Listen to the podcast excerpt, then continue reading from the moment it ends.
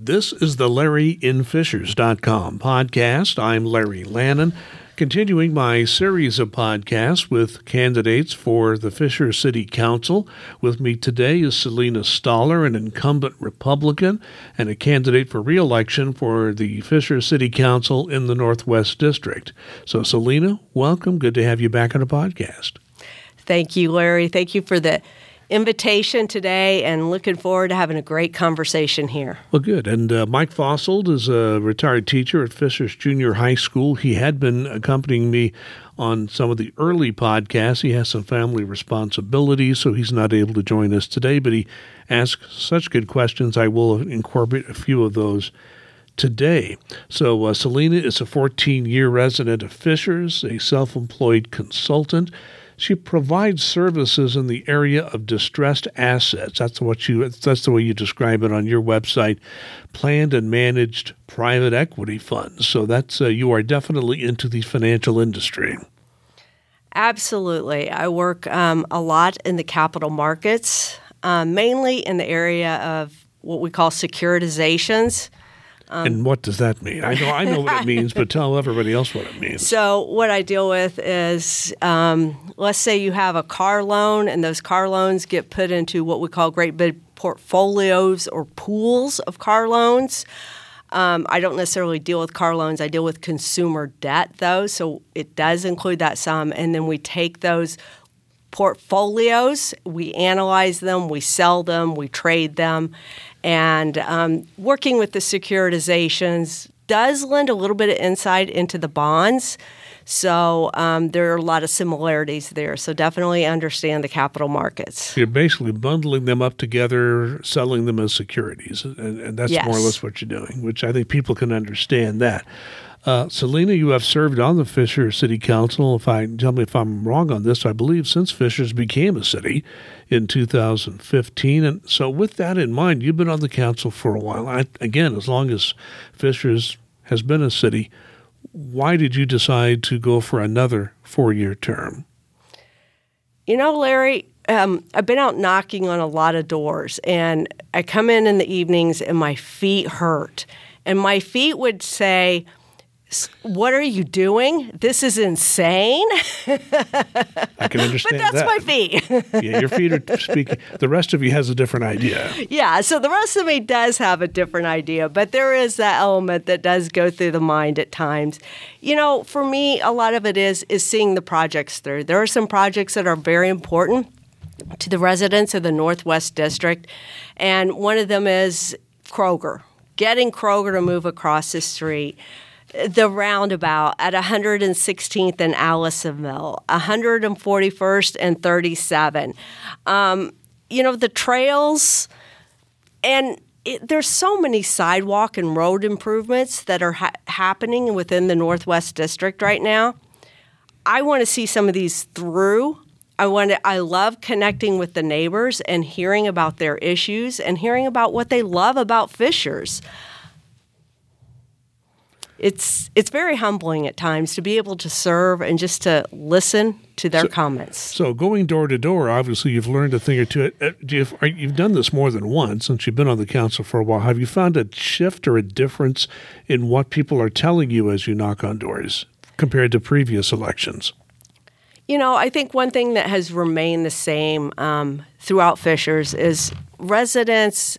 They seem to be happy they love that Fishers is one of the safest cities, and that is something that is very important to me. And that's remained very consistent. The parks, the trails, they want that quality of life. Some of the issues that I've been running into is sidewalks in neighborhoods, and we have an investment that is going to address that. Um, and I hate to say this, but it's it's real. Um, the trash issue. you know, and I, I, hate to talk trash, but you know, let, us talk trash here. I was going to say that's one of my questions. So let's just get right into it now because so, uh, your colleague David Giffel has proposed a citywide contract for trash collection to save homeowners money on trash fees. The mayor has promised a work session on the process. Uh, I had a front row seat to the town endeavoring in this in 2013. They abandoned it because people didn't want it generally. Things have changed today. So, where do you stand on it? So, I was out walking, knocking on doors in the spring, and trash came up. So, we'll just say I called the administration. Why is this only your district? We this didn't go through years ago, and I'm just like, I don't think it's just my district, but we'll see. So I started sharing this with people within my district. And I said, listen, you need to tell your friends, you need to tell your neighbors, they need to be reaching out to other counselors. Put it out on Facebook, put it on Nextdoor. If it's a real issue, it'll pick up. Well, next thing I know, uh, Counselor Neumann, Counselor Giffel, Counselor Weingardt are getting calls about trash.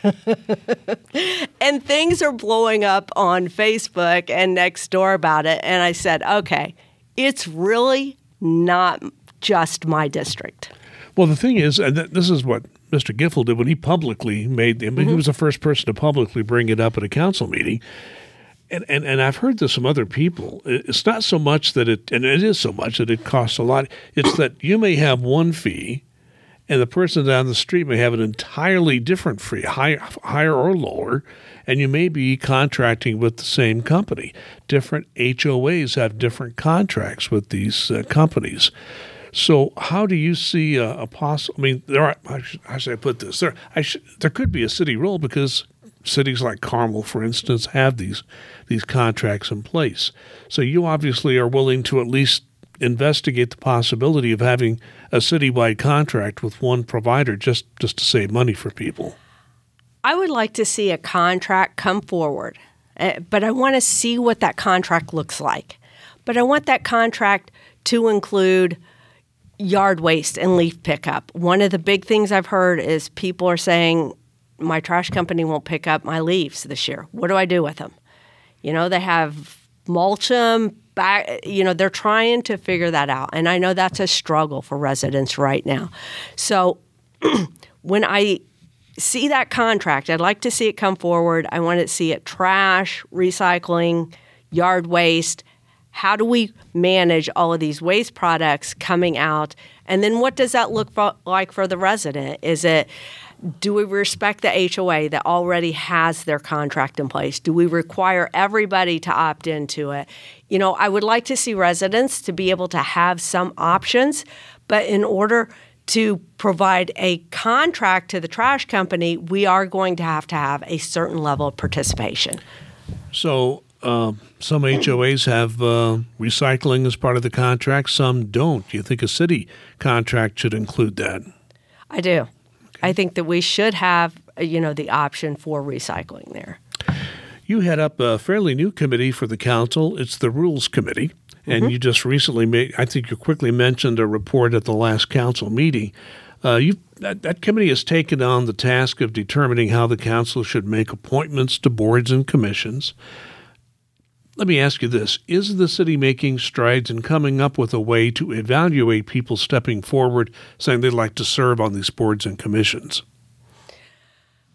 What is happening is with the process that we just went through, it was a meeting to understand the processes that the city has in place. What are their processes and procedures?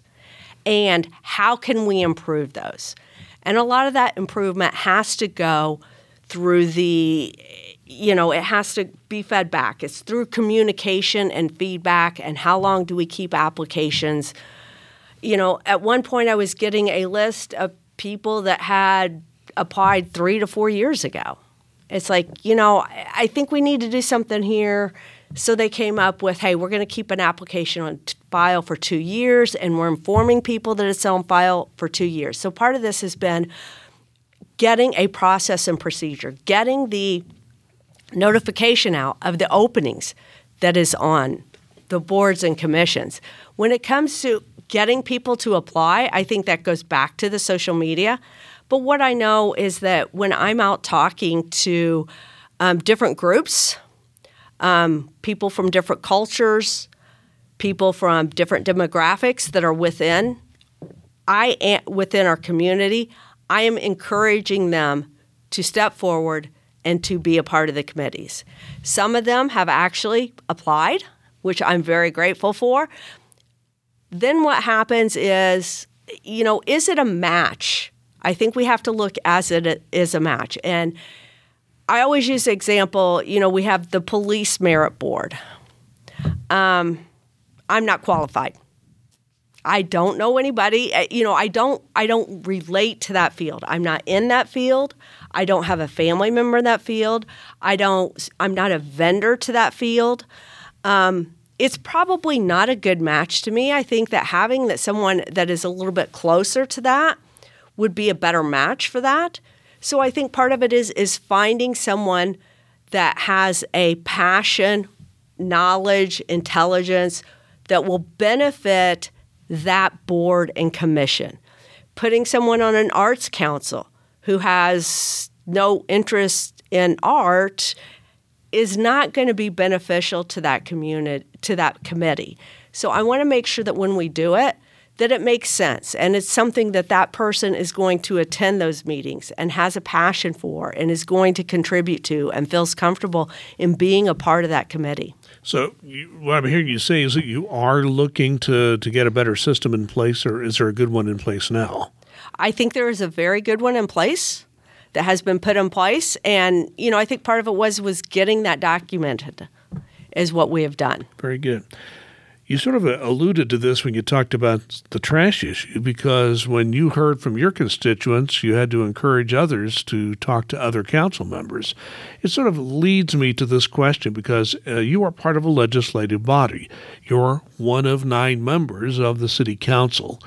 Uh, and uh, as a result of that, I'm sure that you have to, number one, deal with the other councilors. Mm-hmm. Secondly, you also need to sift through all the comments you receive. I'm sure your inbox is full all the time with, with comments. You're getting messages from a variety of different other places.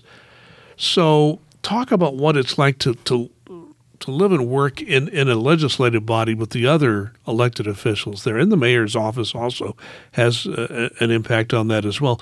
Plus, how you sort through your constituent comments and tweet, how do you sift those together and try to come up with uh, a stance on, on a particular issue? So, how do I evaluate and filter? Um, first of all, each email, text, call that I get from a resident is important to me. It's an important matter to them. They took time out of their day to reach out to me. It is important. Then I look at the effect on the community. How is this something that affects just that one person? Does it affect a neighborhood? Does it affect the entire community? I look at the cost. Um, is it sustainable? Maybe it is something that um, an ordinance that they want pushed through, I have to ask myself, is it enforceable? What what's the point in bringing forth an ordinance or something to change and to make a statement, but it can never be enforced? Um, so there's an evaluation process that you have to go through. I, I call it my cost benefit evaluation. That's what I do on a daily basis. Um, in my job. So, what is that cost benefit analysis to the community? But let's say somebody, you know, there is um, there is a project that's going on within the city, and some neighbors came to me with some concerns about it, and they said, "Well, you know," they asked me, "Where am I on this?" And I, I told them where I was, and they said, "Well, can you help us get the rest of the council there?" And I says, you know, it's going to be better coming from you. If they hear your passion, they hear your problem. And I encourage them to reach out to the counselors. I tell them, hey, if you have any problem reaching one of the counselors, or you know you want me to talk to a counselor with you definitely willing to have those conversations so i try to pull the other counselors in so that way they can help evaluate it as well Moving to another issue, uh, Fishers has been pretty pretty aggressive in terms of, of developing the city, and I'm just talking about city projects here, not even the economic development side of it. We have a new event center that is now under construction, just a, a, block from where we are at the Hamilton East Library here. There's a new City Hall and Arts Center un, under construction, should be finished by the spring of next year. Uh, there's a new community center that will soon be under construction.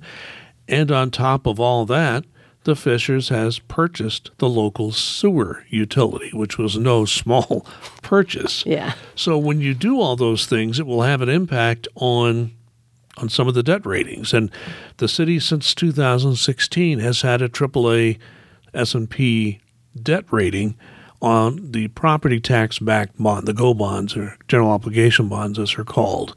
It's come down to, to double A plus, which is the next notch down. And the uh, analysts at S&P said it was basically there were some other issues, but the, the amount of debt that the city has taken on was was a major part of that. Now you deal in the financial industry. You know about munis. You've already talked about that. That's what these are: munis, municipal bonds. So how do you uh, evaluate that development? So so let's talk about this. The debt has rose. It's it's probably rose by 1.75%. I don't know what the exact percentage is. So I've over the years it has for the exact reasons that you just listed. Um, I want to equate this to buying a home. So proud my son is getting ready to buy a home. And, um, you know, it's going to cost him a few hundred thousand. He has very little debt right now because he just has a car loan. So his debt is going to increase significantly. When your debt increases, your credit rating is going to go down, at least until the credit ratings know until how you will handle that additional debt.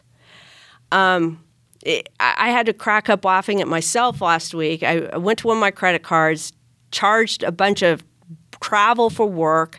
And usually when I do, I I go in and I'll pay it off within a day or two because I just use a credit card to get the points, pay it off within a couple days. I'm good. Got busy, didn't pay it off till the statement came this time. And you know, it was this is five, six thousand. They're not used to seeing me put that much on and leave it till the statement. My credit score fell six points. I'm like, what the heck? I was like, oh my gosh. But I want to indicate this is part of the times we're in. The capital markets are more concerned about the stress the consumer is experiencing from inflation. The bond markets are stressed about the U.S. bond rating being downgraded. And this is going to affect what we call muni bonds. So I think we have that in effect. We also have a fact that we did take on extra debt, and we do have, you know, property backed taxes that are backing those bonds.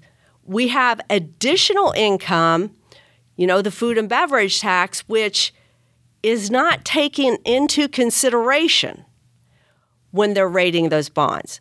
So there are different incomes that are taken into consideration when these bonds are rated. So I think there's several things going on. Some we had control over, the amount of debt we took on, some we did not, the downgrading of the US debt.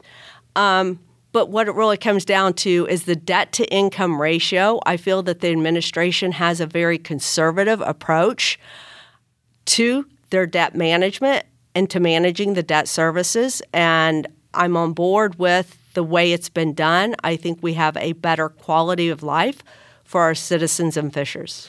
Yeah, and I, I think if there's any impact that would have, it would be just on the interest rate that the city has to pay whenever they're you know trying to acquire new new, new uh, bonds or to, uh, new debt that they have to acquire, there would be some increase in the interest rate. But what you tell me, what I'm hearing is that there will be some impact from that downgrade from AAA to AA plus, but it will not be significant. What's your view?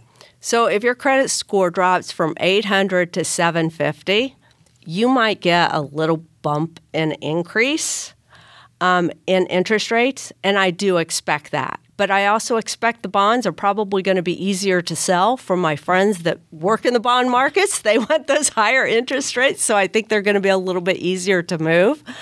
Um, you know, but you know, if if your credit score went from 800 down to 700, you're going to have a significant increase in interest rates.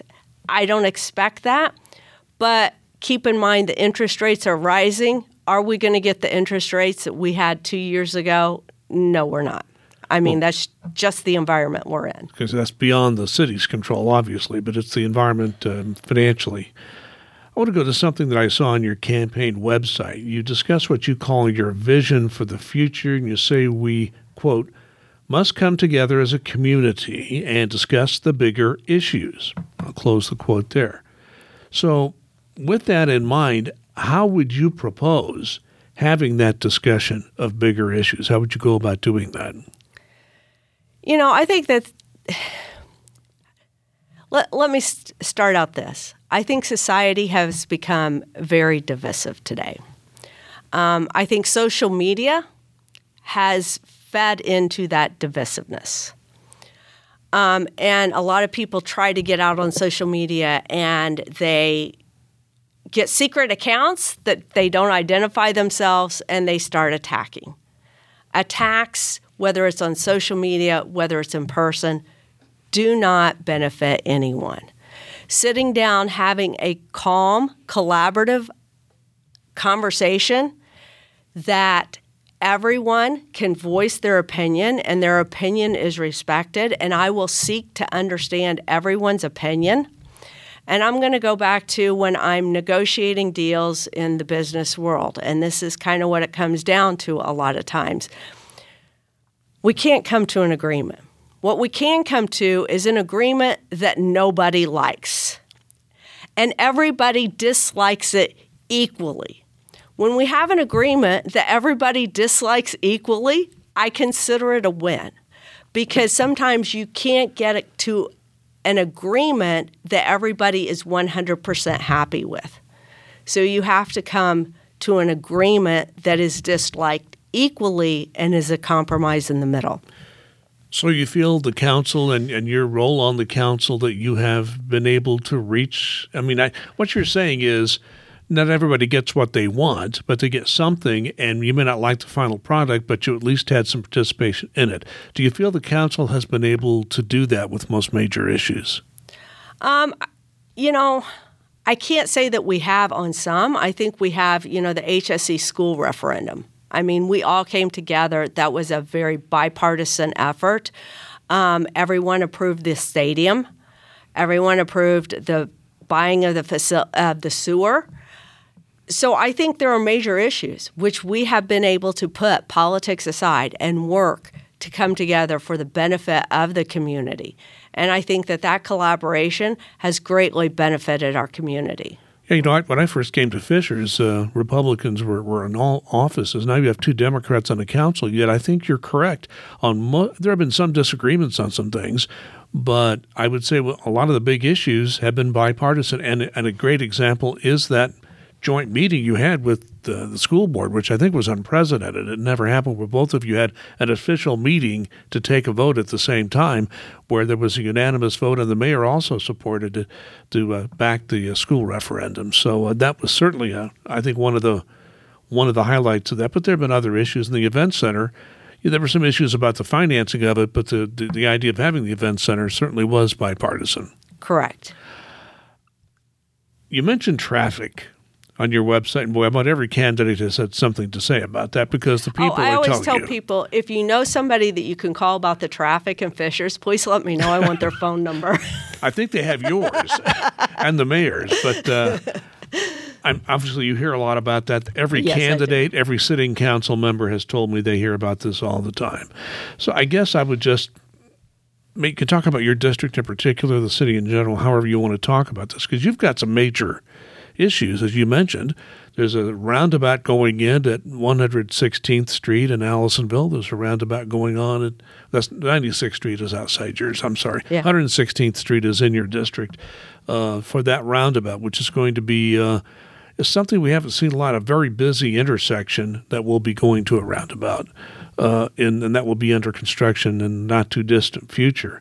I went to a meeting on the design for that, and that's uh, it's going to be something else. So I guess that, that those are that's just one example of many, and you've already talked about some. 141st and 37 is in your district, for example. So tell me your view on traffic. Uh, traffic uh, for a growing city, and even though we have kind of plateaued a little bit, we are still growing at this point. Um, how do you see traffic and how the city is able to handle the traffic that we have seen, this increase we've certainly seen in the last few years?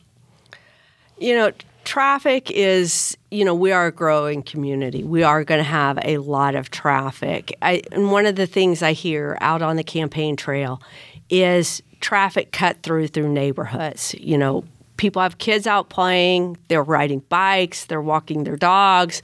All of this is going on within the neighborhoods. And you know, how do we get people to stop at that stop sign in the neighborhood? So many people are just blowing through stop signs. We have people, you know, when I first moved to Fishers, it was two cars through on red. Now it's five cars through on red. And, you know, but we got to look at it. It's it's a systemic problem of society. It's not just Fishers. So, how are we handling it? I think that we're building the infrastructure. I think some of these uh, roundabouts that we're putting in will help out. I think 146th and Allisonville, I'm ex- very excited for that to be done. Of course, that's a county project. That's a county yeah. project, but it definitely affects my district. Fish, it certainly affects Fishers and your district, yes. Yes. And, um, you know, but I think what we have to recognize is we have to do projects, we have to stagger them.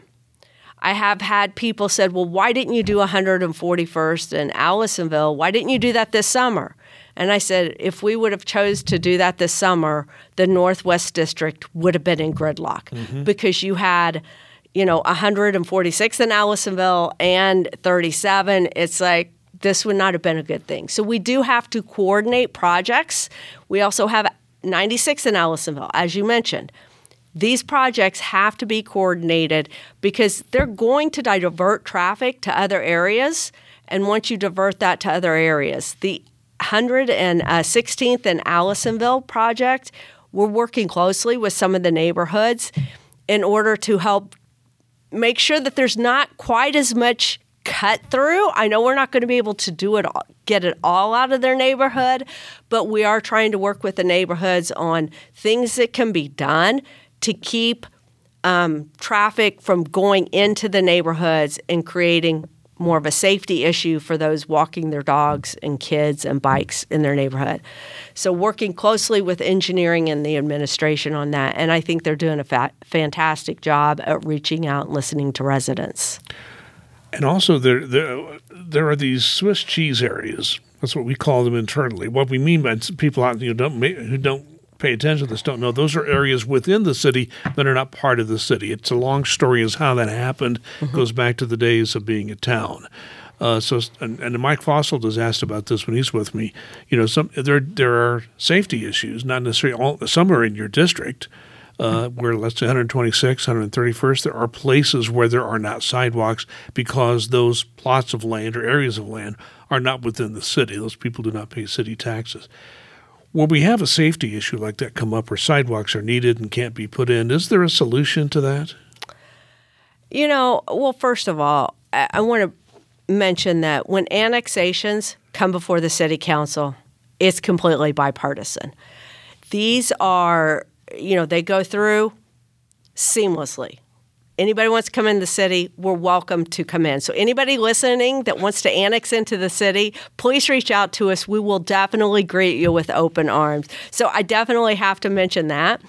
But I think that it's a collaboration of the trustees, of the homeowners, and of the city.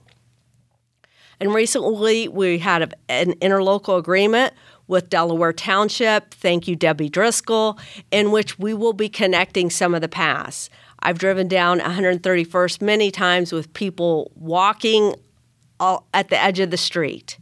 And I think that creating that collaboration with the homeowners and with the trustees, that we will be able to create a connectivity for the path, for the paths, but we cannot force people to annex into the city. And I think that making the annexation to their benefit, to the benefit of those homeowners, is going to help decrease the amount of Swiss cheese that we have. So that's going to take some work to do that. But it's a long it's, term because it hasn't happened yet, and I know that you uh, would like to see that. We're about out of time. Um, give me a minute or two. Explain why voters in the Northwest District should uh, reelect you. I think voters should reelect me because I listen and I vo- and I vote for the residents. And I want to share a couple of situations where I've listened. I'll do it real quick here. Um, out on the campaign trail, I knocked on an 89 year old veteran's door. And he brings out this citation where his trees have grown over the sidewalk. He said, Can you take care of this for me? And he said, I cut him back once, but it wasn't enough. It didn't satisfy him. Can you help me out? I said, Absolutely. Don't worry about it. I brought in a campaign worker who went over and started cutting down some more of his trees. A neighbor graciously saw what was happening, came forward, cut things down. I sent somebody over with a truck and a trailer. We hauled the things off, and actually, one of the places that takes yard waste heard the story and took the yard waste for free. We took four trailer loads of stuff. The gentleman will never, ever have to worry about his trees overgrowing the sidewalks again in his lifetime. I met another lady. I have a Belgian Malinois, and I was putting a sign in her neighbor's yard. Wanted to pet my dog. She looked at the dog and she started crying. And I was very perplexed. And her son was a police officer who was killed in the line of duty. She knew what my dog was, and she knew the type of dog my dog was and it brought back memories to her. And being able to sit down and take that time and just comfort her in her time of grief, even though it had been several years, warms my heart. These are the humbling experiences. To be able to relate, to help residents is what I enjoy most about this position. I find it very humbling. But keeping Fishers a safe place with great infrastructure that is sustainable, economically viable, and building a community that attracts not just people but attracts businesses so that way we have a great place to live, work, and play is at the top of my platform. Selina Stoller is an incumbent Republican and a candidate for reelection for the Fishers City Council in the Northwest District. Selina, thanks for your time today. Thank you, Larry.